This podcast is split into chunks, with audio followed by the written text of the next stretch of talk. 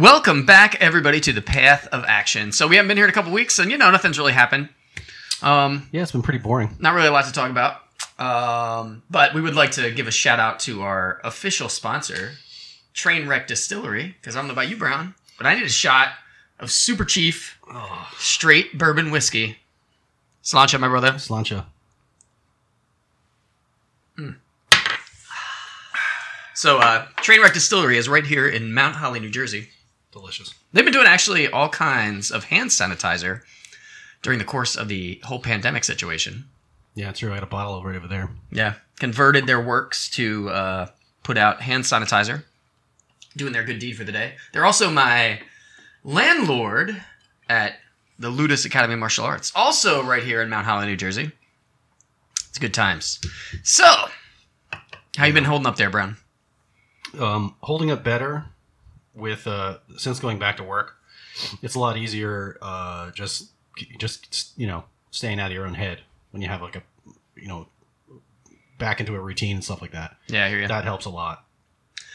Yeah, I've been doing the. Um, we decided to do a virtual New Jersey Renaissance Fair um, for two weekends. Uh, we're gonna be doing that again. Speaking of, if you're listening and you want to check it out, it's on a Saturday and Sunday at 1 p.m. If you need a diversion from our current times to head back to the 1560s, um, I've got a squirrel that eats outside my uh, kitchen window that's become real popular. He's actually the main character for the New Jersey Renaissance Fair this year because things are off the rails everywhere. You, know how might as well just start incorporating squirrels into the into the act. Yeah, yeah, we did. We did. It's awesome. I've been making videos. I'm I'm so obsessed with it. I, I like. I record the squirrels while they're eating, and I try to get as much footage as I can where it looks like they're talking, so that I can do these videos of the squirrels like having like these press conferences and like stuff. It's pretty wild. People will enjoy it. The, the, been- the one we checked out right before we went on uh, the the uh, montage episode. The montage was great. Oh my so gosh, funny. it was good times. Yeah. So so anyway, uh, since we've seen all of you last, the world has basically caught fire. Um, we uh, our plan our plan was, and I think we'll probably do that a little bit today too, because I think it's actually something people could use was to talk about um, about myth and legends and such. Um, but I'm sure we'll probably talk a little bit about you know what's going on. Yeah, I think the world uh, today. that's that's one thing that that Joseph Campbell said was uh, he he almost described it like a like a sickness in our culture that we didn't really have any prevailing myths that really kind of held us all together, sort of you know practically and emotionally and so forth like that. You know the the function of myth really is is like a unifying sort of message that everybody can get behind and stuff like that. And some people have, you know, religious um, rituals and so forth, but many don't. And Yeah. there's not a prevailing mythology that's American that we all either point to or refer to, or you know what I mean. So Yeah.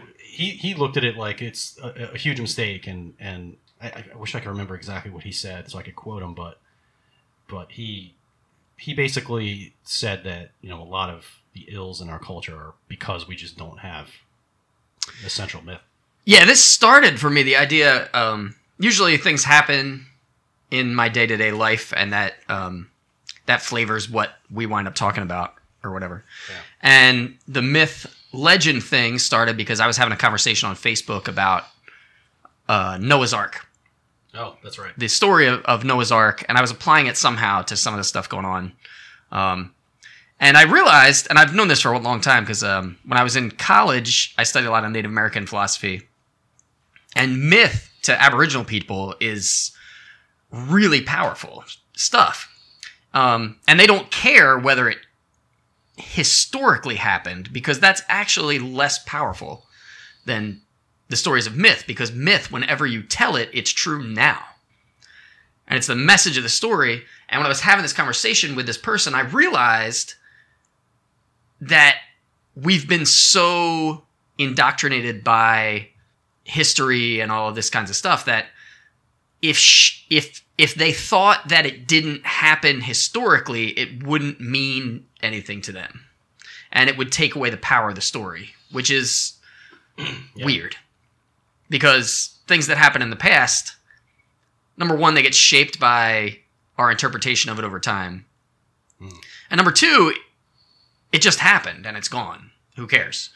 Um, Yeah. So, but if if it's a myth, if it's truly a myth to you, every time you tell it, you get the lesson.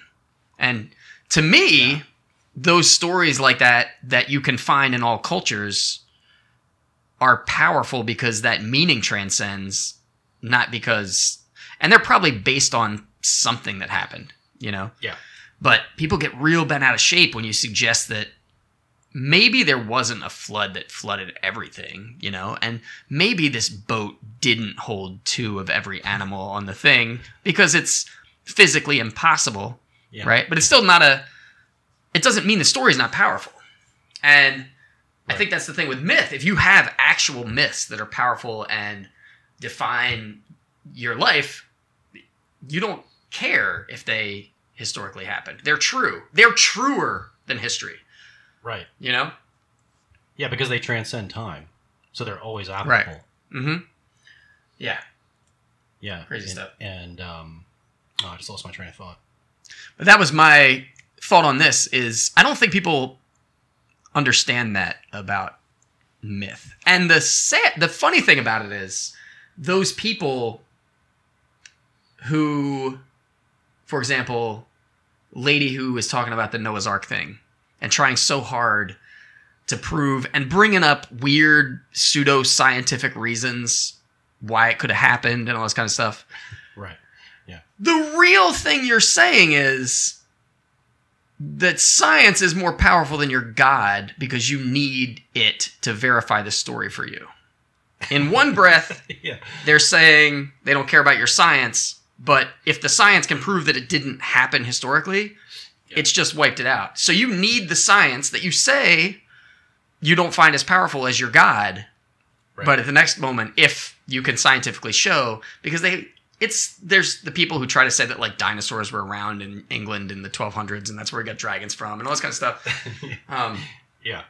yeah, it's really weird, and it's trying to ve- trying to verify all that stuff in the Old Testament is it's crazy, you know?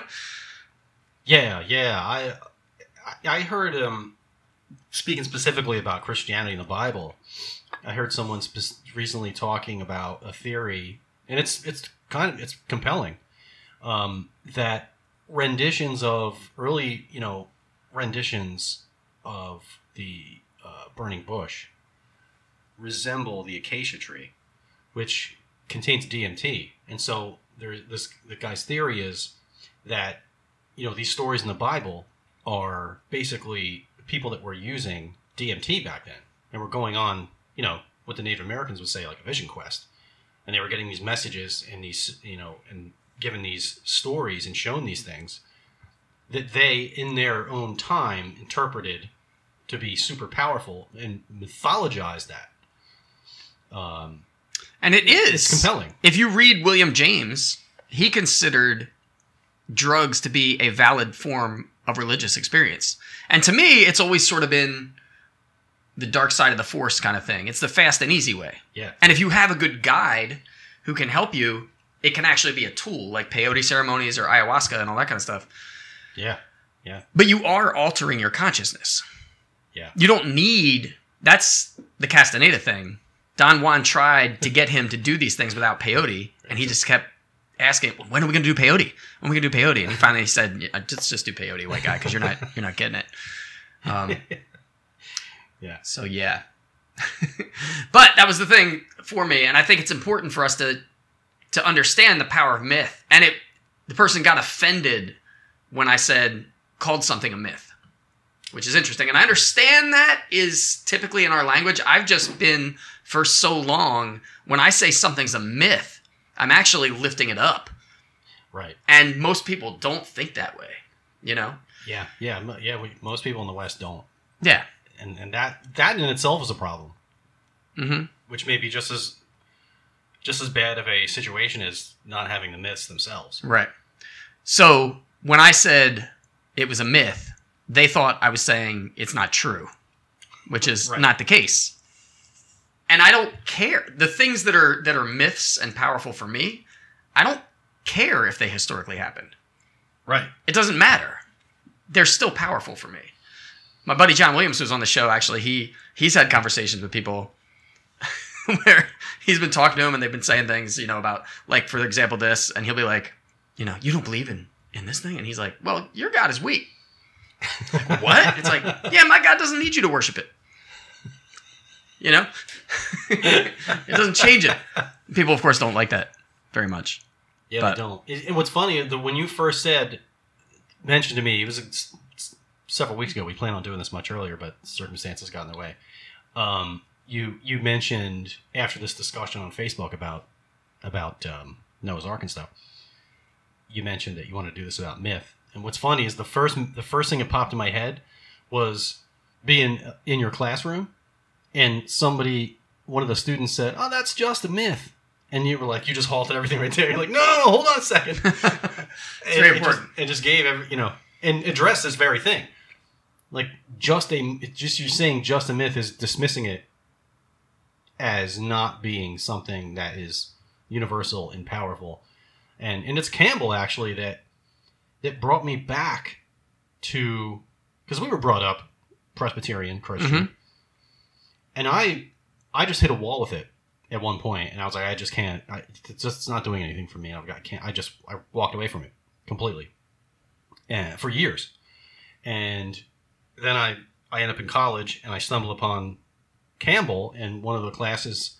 We just studied Campbell for the, the whole semester, and watched a bunch of his lectures, read a bunch of his books, and it's he that that gave the respect back to Christianity because he just what you just said a few minutes ago was that if you understand the story as a universal myth and you get the lesson out of it, then it doesn't really matter if it ever happened or not because you got that it served its purpose. You got you got the message out of it, and that's the, that's the whole point. Right. Yeah. Yeah, interesting too. Looking at um, Christianity from my view of working with uh, Calvin Martin at, at Rutgers and talking about hunter gatherer peoples and myths and all these kinds of things. Jesus' career started with a vision quest. He went out to the desert for 40 days. And one of my favorite interpretations of Jesus I've ever seen, and this is kind of leads into the, the Boston Tea Party thing I've been having the conversation about Nice. is Last Temptation of Christ Oh yeah. because it's messy and it's it's probably pretty close to what was actually going on, you know, in that situation. He he didn't have sin in the movie. Have you seen it? Yes, a long Yeah. time ago. Yeah. He didn't have sin in the movie, but it wasn't because he was awesome. It was because he was he was terrified. He was afraid that God was going to come after him. So, and I remember him having a speech in there. He's like, he's like, I've never touched a woman, not because I don't want to, but because I'm I'm horrified. And he had he hate he hated the fact that God was talking to him because it was horrible. He said God jumped on his back like a vulture with his claws, and so he was making he was a carpenter and he was making crosses for the Romans to crucify the Jews because he wanted God to stop talking to him. You know, crazy stuff. And then you got Harvey Keitel Judas, which was also awesome. Harvey Yeah. Keitel just being Harvey Keitel as Judas was great. But yeah, and he was trying to come to grips with it. And that's there's so much in the Bible to me after looking at hunting and gathering cultures that is especially Old Testament uh, Genesis stuff where you have a hunting and gathering culture who has just fallen out of that and they're trying to come to grips with all this stuff that they're doing to these animals and plants that used to be their kin. They've taken the powers of the earth and thrown them in the sky. They've got their sky gods that they're worshiping. There's the Garden of Eden, which is very close to a description of a hunter gatherer society. yeah. From what we've studied, hunter gatherers had an amazing amount of leisure time oh yeah. When Europeans came here, they tried to make Native American slaves, but they said they were they were lazy because they didn't do farming. They're like, "What are you? This is stupid. Why don't you just pick the stuff over there?" You know. yeah. And another thing too is I remember uh, I remember Calvin was talking about it, and then he said, you know, one of the problems with Native Americans as slaves for the the white colonials was the fact that they would just leave, and then they would go, and the next thing you know, your scalp is is on a thing, which is why they brought in the Africans because, and they also said that Native Americans were really bad at farm labor, you know, Yeah. because if you're in an actual hunting gathering society, you've got a ton of like leisure time. You don't You don't work like we do. It's very Garden of Eden like. Yeah. You know, for people who are truly Paleolithic. And there were a lot of farming cultures here in in the in America in the Americas too. But um, yeah. So and then what happens when they fall from grace? They got to start farming and they start like breaking this back breaking work all the time. Whereas the Garden of Eden, which is a it's an environment of of trust and abundance. You just trust that there's going to be stuff around to eat. Yeah. Farming is a is a philosophy of fear. You you pull stuff out of the earth and store it because you're afraid you're not going to be taken care of. Paleolithic society, which is pre-farming, is in a state of grace where everything's a gift and it's always coming to you. And then you start farming the Neolithic and it's you totally flip that narrative. And now you're in fear that you're not going to have that and also the sky gods and you get your priest class and all this kind of stuff. But you know, fat as a hunter gatherer is the most important thing. And the thing that Yeah. God always wants in the Old Testament from the, the lamb is is the fat. You know, there's so much. And actually, in the Old Testament, in the uh, the story of the Garden of Eden, it's not Satan that comes to Eve; it is the snake.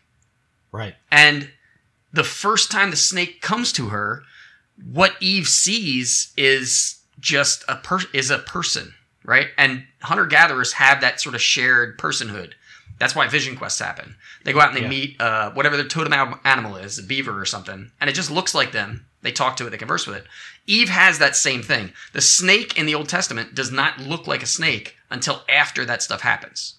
After that is when the snake starts crawling on its ground. It's it's the curse of the snake from that. So there's shape shifting, Yep. and then you get to the New Testament where Jesus goes out and has his vision quest in the woods, in the in the desert. He goes out and finds his power and comes back. I don't even know how I started this. Anyway, it Yeah, just but, but that's but that's all a myth, and it's based on things that probably, like you said before, happened. People will say, "Oh, well, it's exaggerated over time." Myths change over time to to remain applicable to the situation now. You know, yeah. Of course they change. It's always evolving. It's no, it's not a dead story. It's not like Mhm. let's write this down and this is okay, and now it's the same forever. That's the other thing they didn't do is write it down. It was passed along by word of mouth, and it Right. evolved over time to always be applicable to the situation, and it's always changing slightly to so that you can still get benefit. 150 years from now, that story may be different, but it's the same story, but it still has power because it's, Right. it changed for the time. And the people who don't think that way, I'm sure that a lot of the stuff that I just said about Christianity, to me, it actually lets Jesus still be a a kind of force in my life. That's how we were brought up. Like that was the that was the myth we had, that was the religion we dealt with, all that kind of stuff. So it still Yeah. definitely has a big influence on me. And it's powerful for me because of of what I've just said. It's the way I've come to grips with the Jesus myth, right? Right. But there's a lot of Christians who'd be very offended by what the, the description I just gave of Christianity. Like, you know, this is actually a hunter gatherer people who hmm. left the thing. There wasn't actually just like two people hanging out because then where did the wives come from from for Cain and Abel, all that kind of stuff. you know? But it doesn't but it's still a powerful story. Yeah. If if I have to pretend that it like historically happened exactly like that, then then it, it doesn't mean anything to me anymore because clearly it's like Santa Claus, right. you know? Right, right. Yeah, and that's a good point too. Is if you think about it, like, the, the closest thing we have to myths is like what? Santa, right. Easter Bunny, all the stuff that we're told, Well- and then we're told at some point, oh yeah, that's all lies. You know what? Actually, I would argue some of the things that we have that are closest to myths are Superman and the Lord of the Rings, and Oh well, yeah, yeah. you know, those things are more powerful than I think we give them credit for. Oh yeah. You know, for people. That Tol- in Tolkien's case, I mean, that's what he was. That was the explicit purpose of his books. Yeah. He, he addressed that. He's like, England doesn't have mythology. He's like, what? The the like, English mythology was kind of wiped out by my people. I'm, I'm sorry, by the Normans. I apologize. Sorry. Um, At least you can admit it. in 1066 they just wiped it out but but the major myth that people think is English is like the King Arthur and all that stuff. That's mostly French, and it's just like a mishmash of like a bunch of different stuff. Yeah.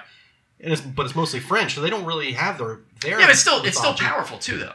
It is, You know. But that's that's why Tolkien wrote those books because he saw that hey, there's mythology's missing. We don't have it, Mhm. and that was the purpose of, of uh, you know making the all making up all these languages and, and writing all these stories around it. Right. It's fascinating. So if you have those myths in your life, it can enhance you. And I and I realized I was feeling slightly sad for this person that was that was battling for the historical validity of their Noah's Ark story. Yeah. Because if they lost that argument, they lost that story for them. right. Whereas if it was a myth, it wouldn't be the case. And it's really hard it's really hard to express this, I think, to people who are in that historical mindset.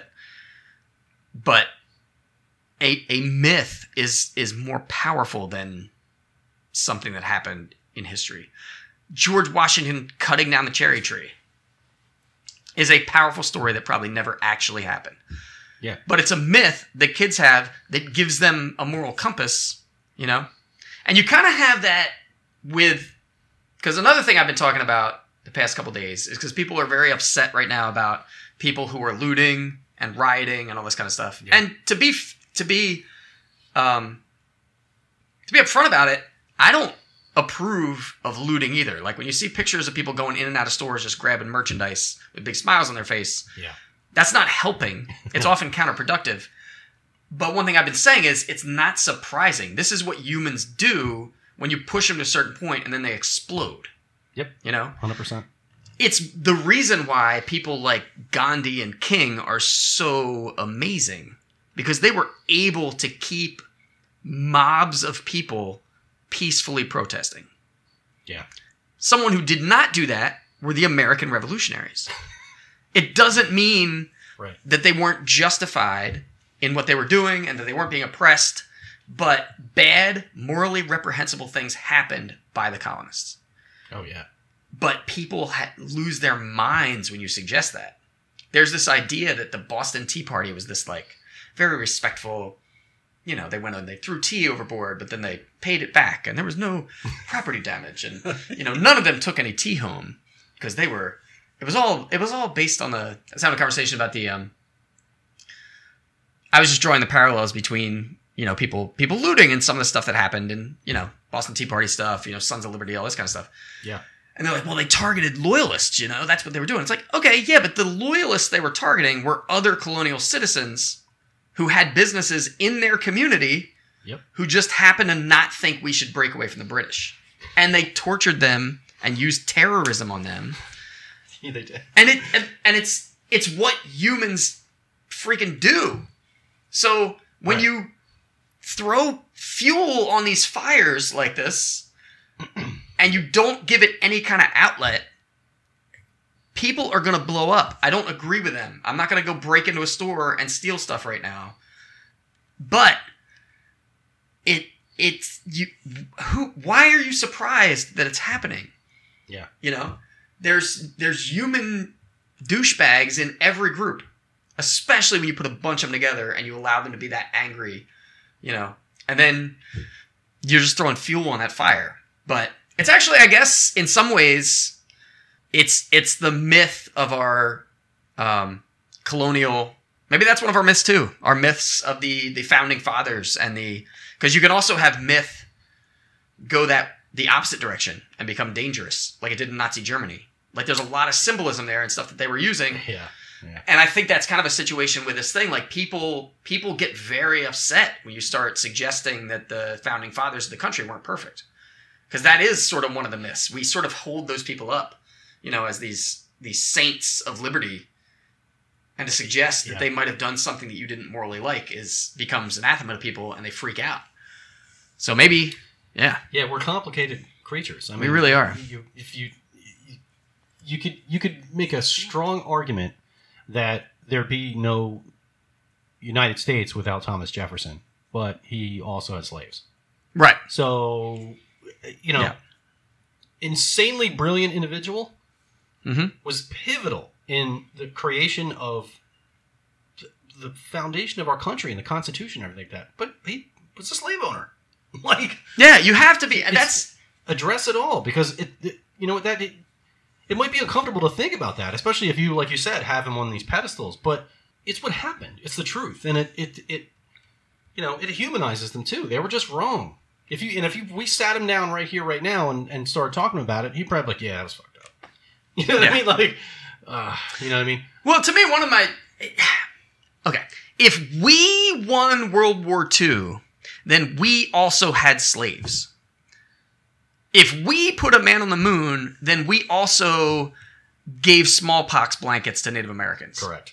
You know, you can't just pick and choose because that's most of the people who do that stuff, you know, so proud that, you know, we beat we beat the Germans in World War II and we stopped the thing. I didn't own slaves.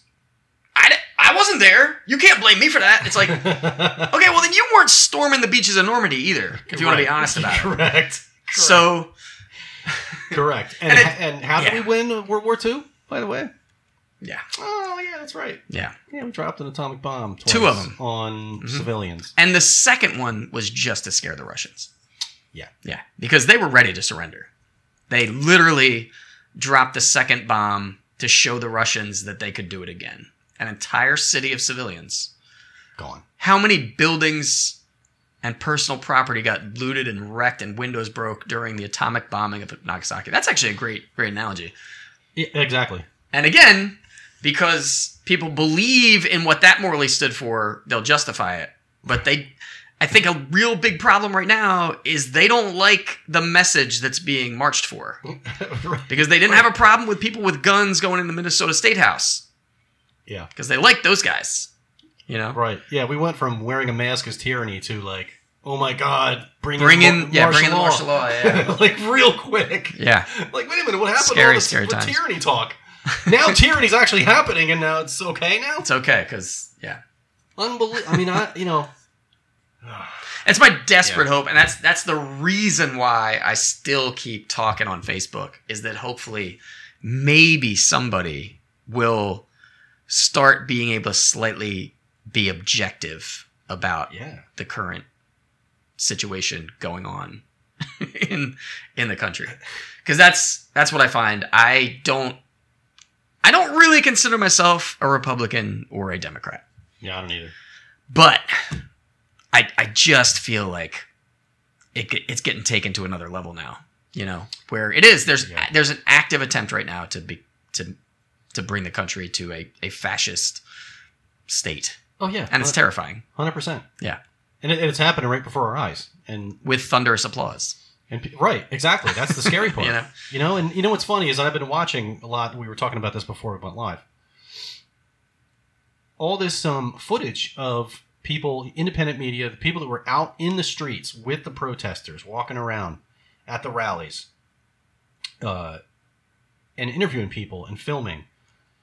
And I, I noticed that most of these folks were keeping the cameras on the police more than not right? And Mhm. I, I thought it was interesting. I kind of noticed it, and and the one gentleman I was watching on on YouTube said that, and he was at the Standing Rock protests, and he said a native elder took him aside at one point and said, "Thank you for bringing for being here and bringing your cameras here."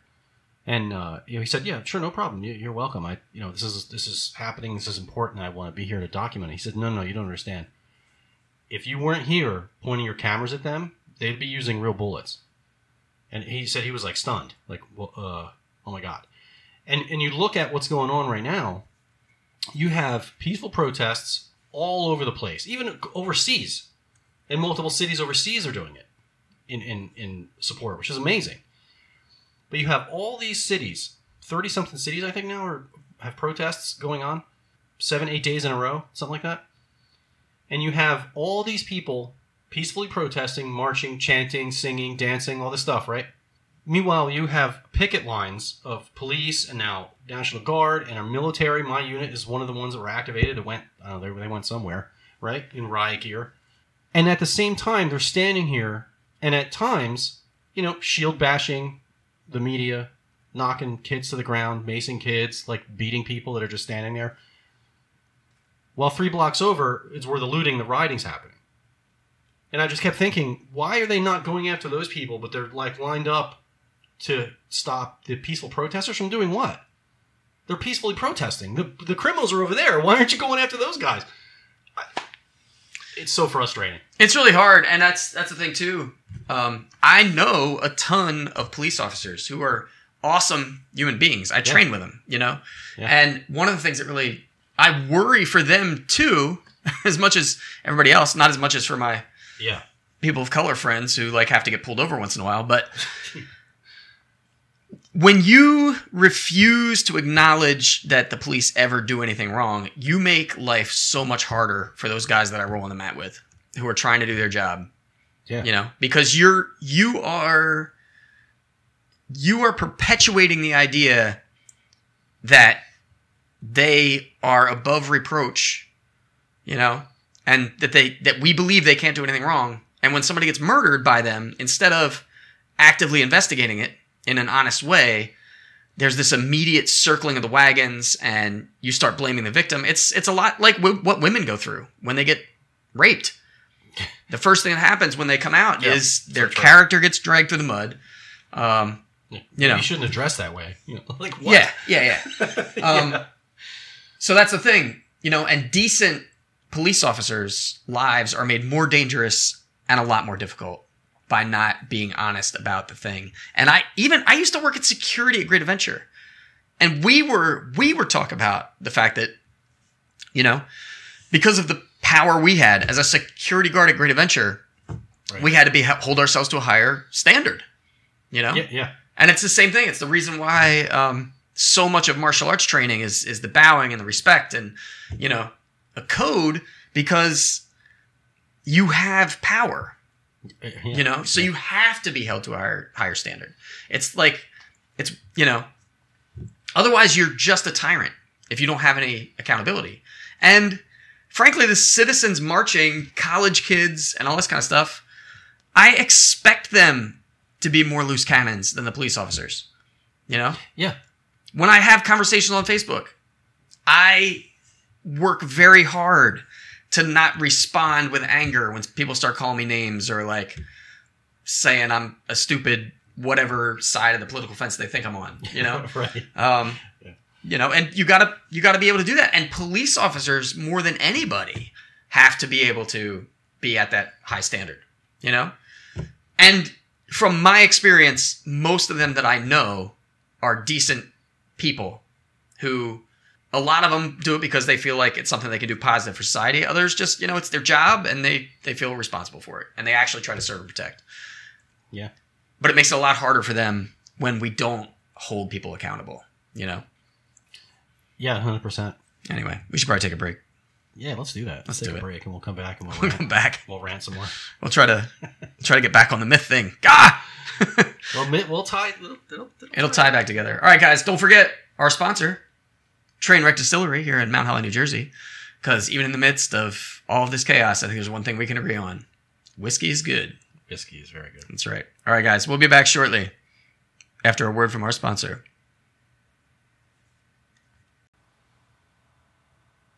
Welcome back, everybody, to the Path of Action. I'm TJ Miller. I'm here with my good friend Michael Brown Greetings. of the Bunker podcast. You guys just had a new episode come out recently, didn't you? I got to listen to it. It was the Men in Black episode. Yes, I had uh, I had my friend Justin Bamforth on, who's uh, written a book about the paranormal Hmm. uh, and Men in Black and just like synchronicities. And his theory is that his theory is that all paranormal phenomenon is all connected somehow. Right. It's all part of it's coming from the same source, or it's us that's creating this, or it's something that's happening externally and we're a part of it, and that's why people experience different things because it's it's based on like we're either a fuel source or where our perception feeds it or something like that. Right. But his theory is it's all connected. Yeah, so I had him on, and we talked about uh, the Men in Black Hmm. phenomenon, which is still happening. Like, Yeah, I got to check it out. They were caught on camera recently Oh, yeah? at a in a security camera at a at a um, I believe it was a department store or something like that, and they came asking questions looking for this guy who just happened to have that day off, and they they they, all the people in the store said like totally freaked him out, and, and you can see him. I'm straight up like guys in black. And they don't know if it was in the government or if it's whatever. But so many of these uh, happenings, there's a paranormal element to it. Like they'll just appear, and you turn around, they're just standing there. Like where the hell did you guys come from? Um, So they're ninjas, they just appear and they'll disappear. right? Like ninjas. Right. But without even like throwing a smoke bomb on the ground Hmm. and being gone. They'll just you'll just turn around and look and then you just turn and look again a second later and they're gone. That'd be way cooler if they used smoke bombs. I agree with that. Yeah. I agree with that. I gotta check it out. Yeah, a- that's, it's a good um, episode. The Bunker, and they can find that on Apple Podcasts and all that stuff, right? Apple, Google, um yeah, also um Your name's on there too, right? Because there's a couple of the bunkers out there. I think. Like, yeah, my name my name is on the bottom. Michael Brown, the bunker. You guys should check it out if you're interested in paranormal, ghosts, UFOs, the Men in Black. Yeah. Did I ever tell you about that? Um, actually, you might have heard it from Seth. And when he went to that Japanese Renaissance fair in Japan, Oh yeah. yeah, our buddy Seth went to uh, Japan and he he went to a festival. It was like a Renaissance fair, but it was feudal Japan. And he said there were samurai walking around. There was a monk guy who had twelve cats following him and claw- climbing on him. And then there was this ninja show where, you know, you'd be sitting in your thing and the lights would go down and you'd hear like footsteps like like through the rafters, and then the lights would come up and there'd be just a ninja sitting next to you. You know, that sounds so awesome. Be really cool. It does. Yeah. So anyway, we were uh, we were talking about myth, and then we got derailed into talking about the uh, the current uh, climate of our of our nation right now. Yeah. So, yeah. So yeah, I think myth could do a lot for us in a lot of ways. It's really weird though because it is kind of a double edged sword, like everything else about humans.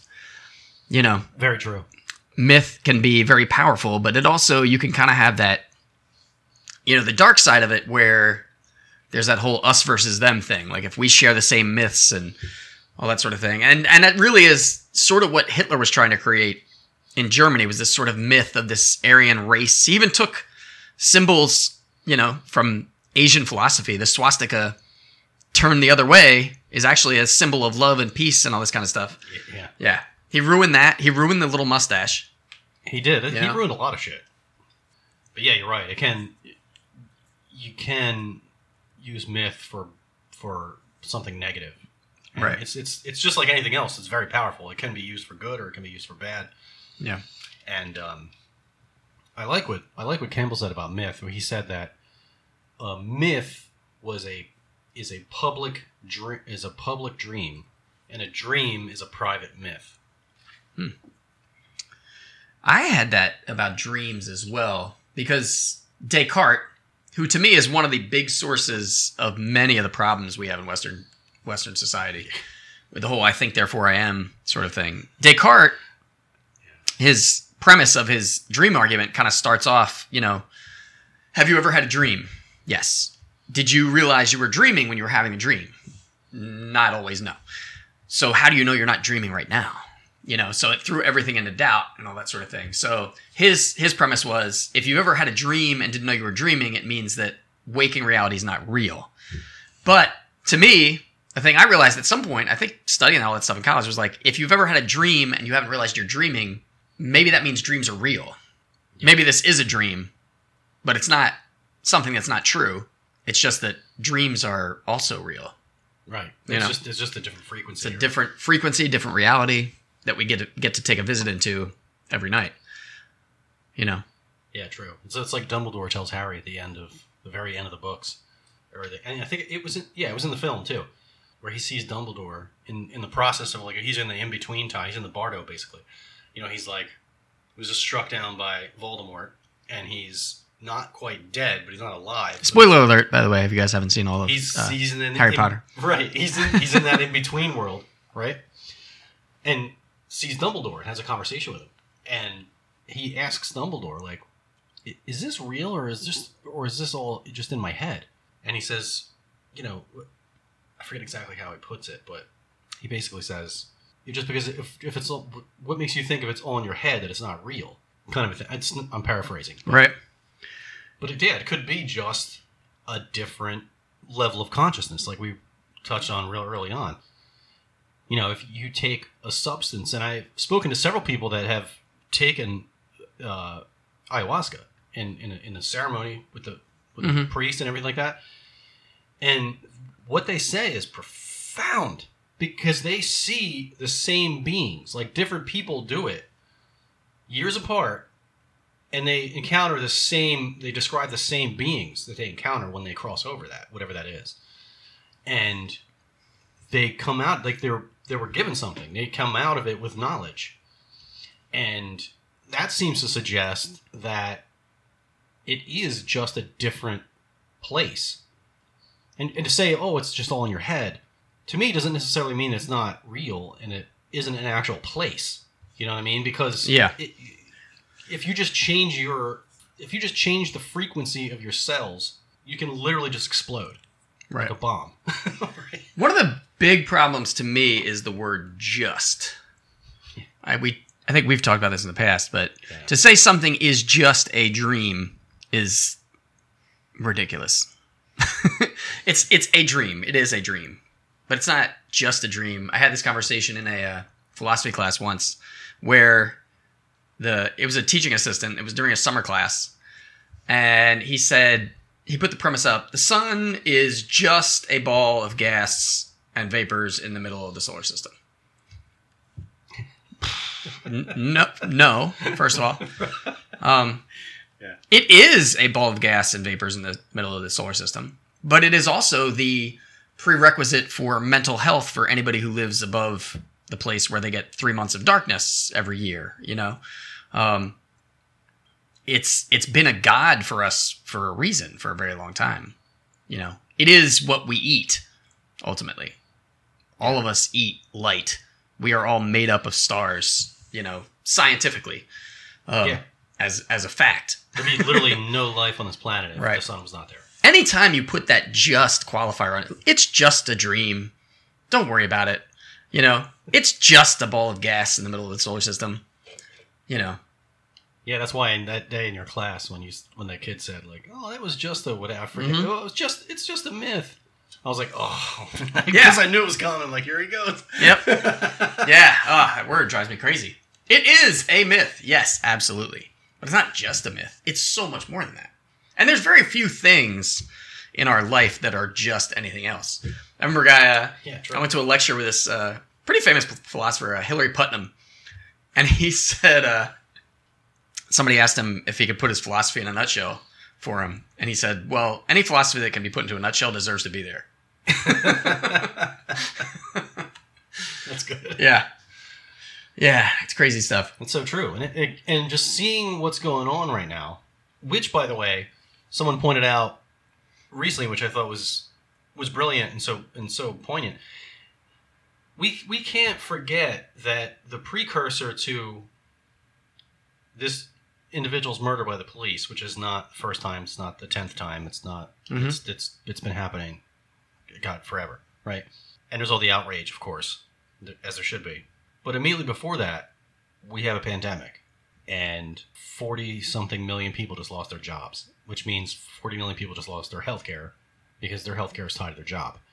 And that's on top of the millions that already didn't have a job and already Mhm. didn't have health care. Right, So the, the the situation in the country was awful already. right. And, And people have been locked in their houses, And- right. some people in solitary confinement, basically, Yeah, exactly. for what seventy days, something like that. Yeah, yeah, and it's and and I think that if if we had, and you know, like someone like Killer Mike or or Cornel West might be the person to do that in this context, to mythologize it, what's going on right now, now put it into a narrative that's universal, that people can get behind and harness and focus their rage, their anger, which, like I said, is all justified, hundred percent. But instead of running into Target and stealing a bunch of stuff, turning that into you know researching you know the people you can vote out of office, get rid of them. Uh, other ways you can help your community, or like ways that you can, you know, it might be something so simple as like calling out racists or KKK members. I mean, this KKK is still around. Yeah. That was one thing I saw today. I saw a guy talking about um you know, we have to not just not like racism, we have to be anti-racist. Yeah. You know, and there's not a lot of people you know, privileged white folks like us don't do that enough. You know, It's true. yeah, it's crazy. It's true, and that's actually it's funny you mention that because as I was watching, like I said before, the protests in D.C. they were they were originally as close as they could get to the White House, but it was literally like a half a mile away because they had Mhm. the police had pushed the barriers back, so they didn't want anyone anywhere near the White House, for understandably. So they were there for a little bit, but then they marched from there all the way to the Lincoln Memorial. Thousands of people. I mean, it was surrounding the whole thing and around the whole the reflecting pool and everything pretty amazing. It was very touching, actually. And then, but but this woman that was speaking there said that she's like, you know, she's like, I'm calling you out, white people. she's like, we need your help. We can't, you know, we can't do this all by ourselves. We need you too to call the stuff out and step up to the plate and Yeah. and and be there as well because it's and it's the same thing as you know, good cops calling out bad cops. It has to happen, or that means there's no standards, which is what we've had so far, and that's why Right. everyone's all pissed off because there's no the, there there are sets of standards, but they're not sticking to them. Yeah, and it's the thing we have this also sort of the image of the rat, the snitches get stitches thing. So it's those cops who stood there and watched that guy get murdered. They need to be punished too Hundred percent. because we have to start police officers who are standing there and watching that happen have to start stepping up and stopping it. You got to to serve and protect is the is the is the motto for most police departments you know? Yeah. and it is. I understand too those guys it's not easy you know? Because that's their culture. These are the guys they work with. They're watching those guys. And i've been in those situations where it's uncomfortable you know? Like i said working at great adventure and security like i saw some stuff go down that i didn't speak up about because Yeah. these guys are the people i work with you know? And it's it's very similar to any kind of circumstance like that where you are you are kind of indoctrinated and told humans it's very similar to why people start going into target all the time once somebody does it.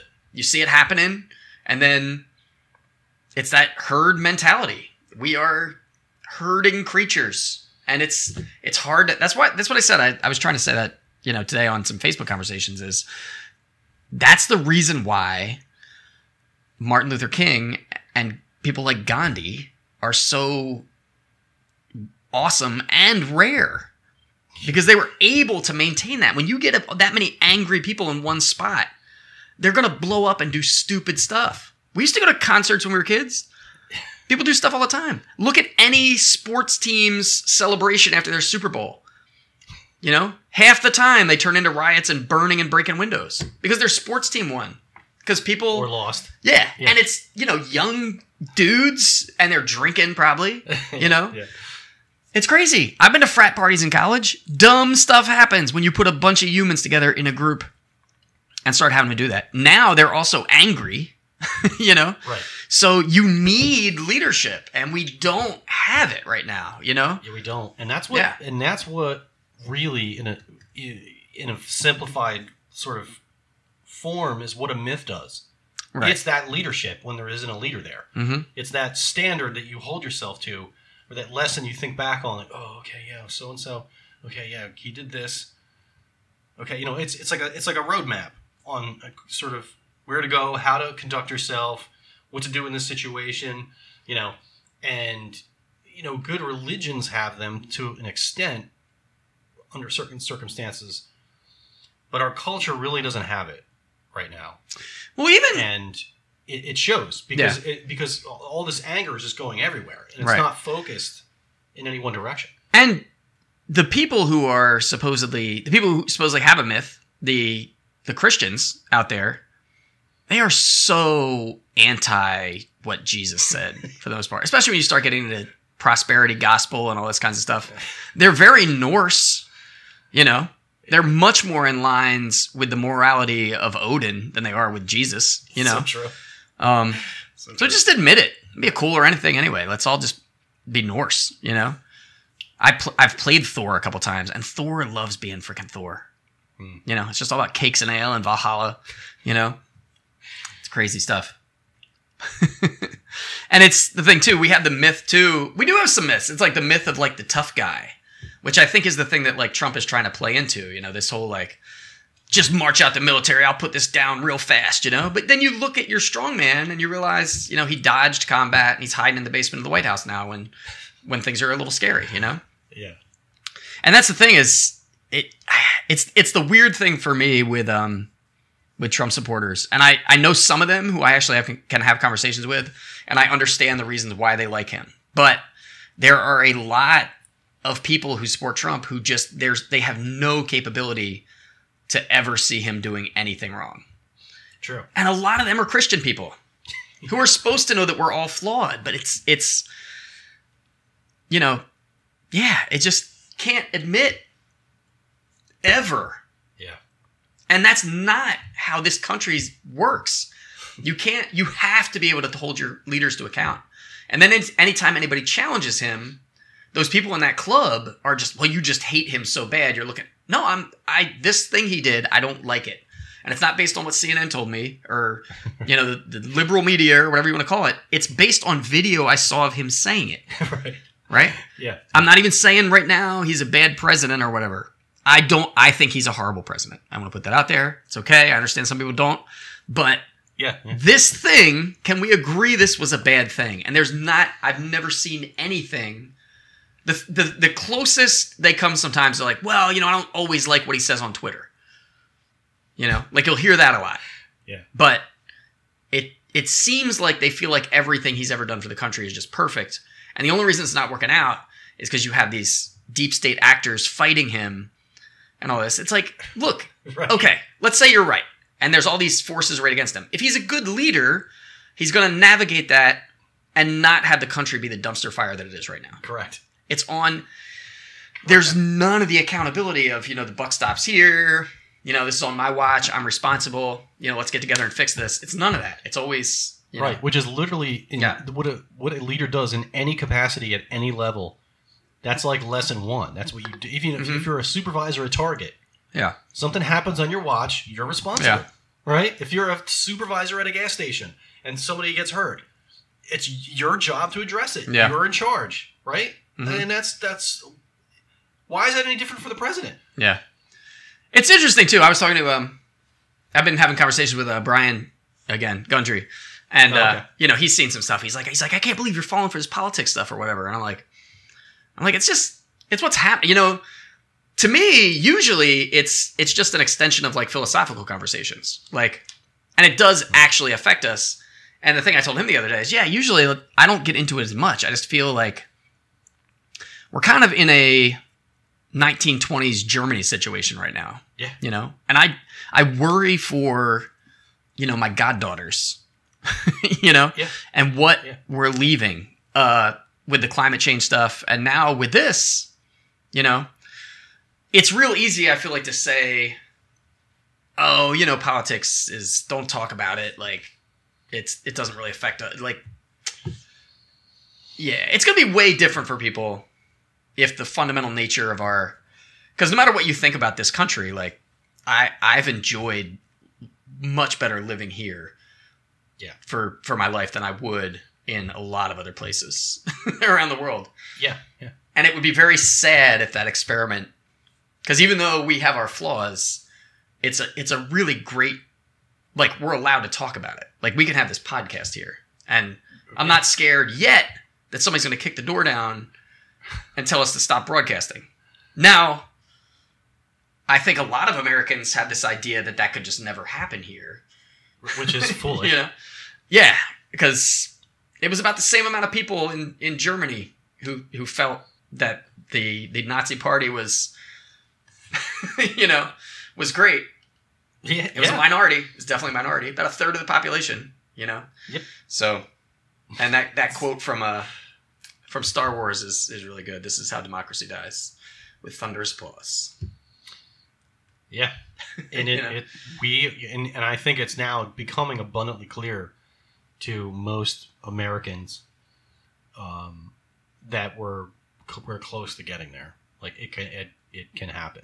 Yeah. We're definitely we definitely have the potential right now to either see drastic change in a good way or Yeah. It's Or- one of those moments. opposite. It's one of those moments. And we've we've had bad moments before, so it's also very pop- possible that you know this is is like a lot of things that have happened. This is like a blip in the thing, and I say that that's part of my privilege. So I say that as a as a dude who grew up in pasty white boy who grew up in the middle of you know suburbia New Jersey. So True. definitely different experience than a lot of you know minorities and women and stuff have had. Hundred percent. Um, yeah, it just feels like the the hope is, and again, that's probably a lot of that is probably just you know the fact that I that I that I'm a white dude. but I remember getting out of college, and after that, there was just sort of this feeling that like everything was on this trajectory of heading up, you know, and we were we were going in good directions, and we're getting there. I remember, you know it felt like there was hope and you know things were and it's just i it's just the past it's hard it's hard man you know yeah it's terrifying anyway Hundred percent. Yeah. Yeah. And it's people are done, man. The they've just had it, and it's Yeah. and it shows. And it, you know, I think someone made a statement the other day that that, that there hasn't been protests and riots in the United States to this level since MLK was assassinated. Like mm-hmm. hell, hell broke loose when that happened. right and at the time robert kennedy did a lot to quiet that down Yeah. as a leader you know Yep. yep. he stood up and he said things that had to be heard. You know, it, of course it wasn't perfect. We're still dealing with the fallout of all of that stuff, you know, to this day. And it's I, I don't know, I just get sick of the the excuses and well, this is happening because of this, whatever. It's like, okay, whatever. It's it's happening though. Right. It is happening. Yeah. Clearly many citizens of this country feel like something is drastically wrong. And something is. Yeah, I agree. Something is. I agree with you. I'm just saying the people who are, you know, who. Yeah. Yeah. Yeah. Yeah, Anyway, because I mean, just, all you got to do is look at statistics, and I think nationally, uh, if you're African American, you're five times more likely to be stopped, arrested, questioned, harassed, beaten. Mhm. Here in New Jersey, I believe it's ten to one. So, and it Well- might be similar numbers in New York. That's, John- a, that's a problem. It's a big problem. John, um, my partner in the sword fighting show, black guy, he realized in Louisiana that him and all of his uh, friends who were not white, who work at the Renaissance Fair, they all have a driving uniform that they wear, so they don't get shot. John's is he wears his Boy Scout stuff, and he has his Boy Scouts of America thing in the back window. So when the cops come up, they're like, "Oh, okay, this guy's you know he's Boy Scout guy. He's cool." Oh. Our buddy Sinbad, he has he wears his Carhartts wherever he's going, and he keeps his tools very visible in the backseat of the truck, so that when police come up, they're like, "Oh, okay, working guy." Blah blah blah. Oh, right? God. So, but they all do, you know, and that's something that you and I, I've never felt threatened at a traffic stop. You know, I, I've never even, I, I can't even, I, like, that's just, even giving everything I know already and everything that's going on, like, I'm just, that still is shocking when you hear something like that. Jesus right? And Christ. it's shocking to us because we're white dudes. because we don't have, we, we You know? never, right, we never Yeah. had to deal with that stuff. Yeah. We, we get pulled over, we're like, oh shit, what did I do? Mm-hmm. Uh, and you get my stuff out, I give my Yep. information, you know what I mean? I don't- never expect to be ripped out of the car. never. You know, No, and no one should. Right. Even after hearing like, because I feel like we got to the point in the '90s and early 2000s, like where where race relations was, you know, we felt like as white dudes, incorrectly, that it was just you know it was this funny thing now. Like Dave Chappelle talks about it, and Chris Rock, you know, Right. like Chris Yeah. Rock making fun of like how his white friends are so comfortable at a, at a traffic stop. You know, we're like, ha ha ha, that's real funny. Like, yeah, you know, so kind of new, but still not really knowing. You know, Right. it's wild. It's wild, and that's the thing I think too is is the um.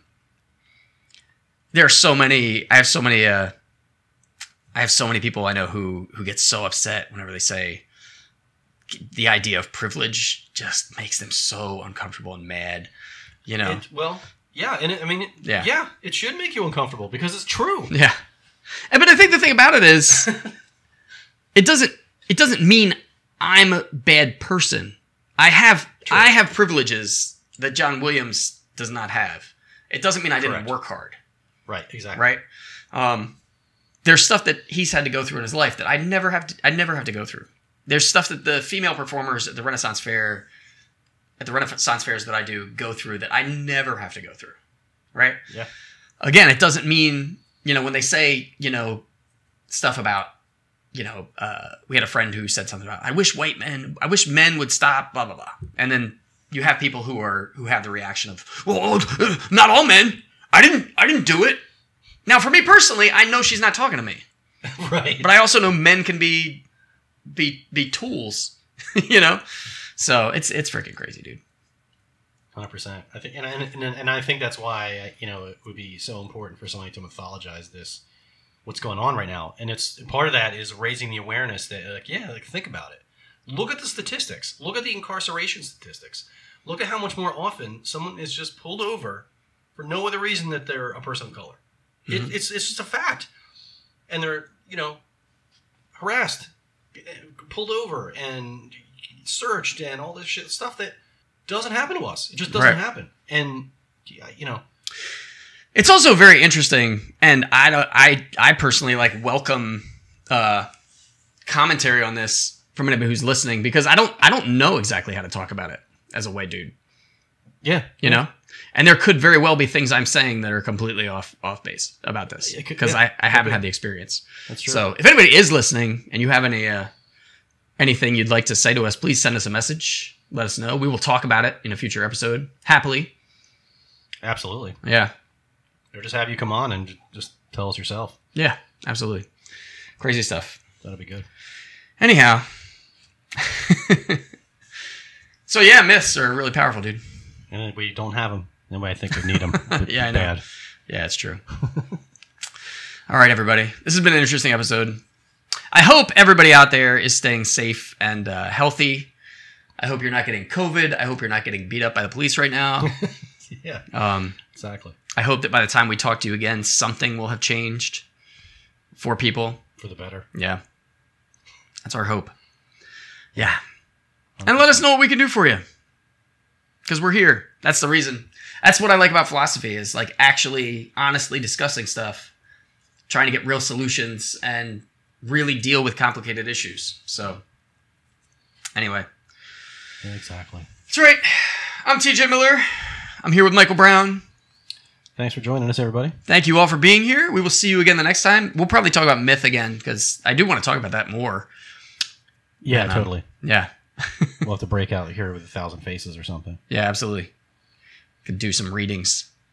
Maybe that's what we should do. Is we should just read Joseph Campbell. Like we take turns. Like I do. We do like we did in high school. Like you read one paragraph, I read one paragraph.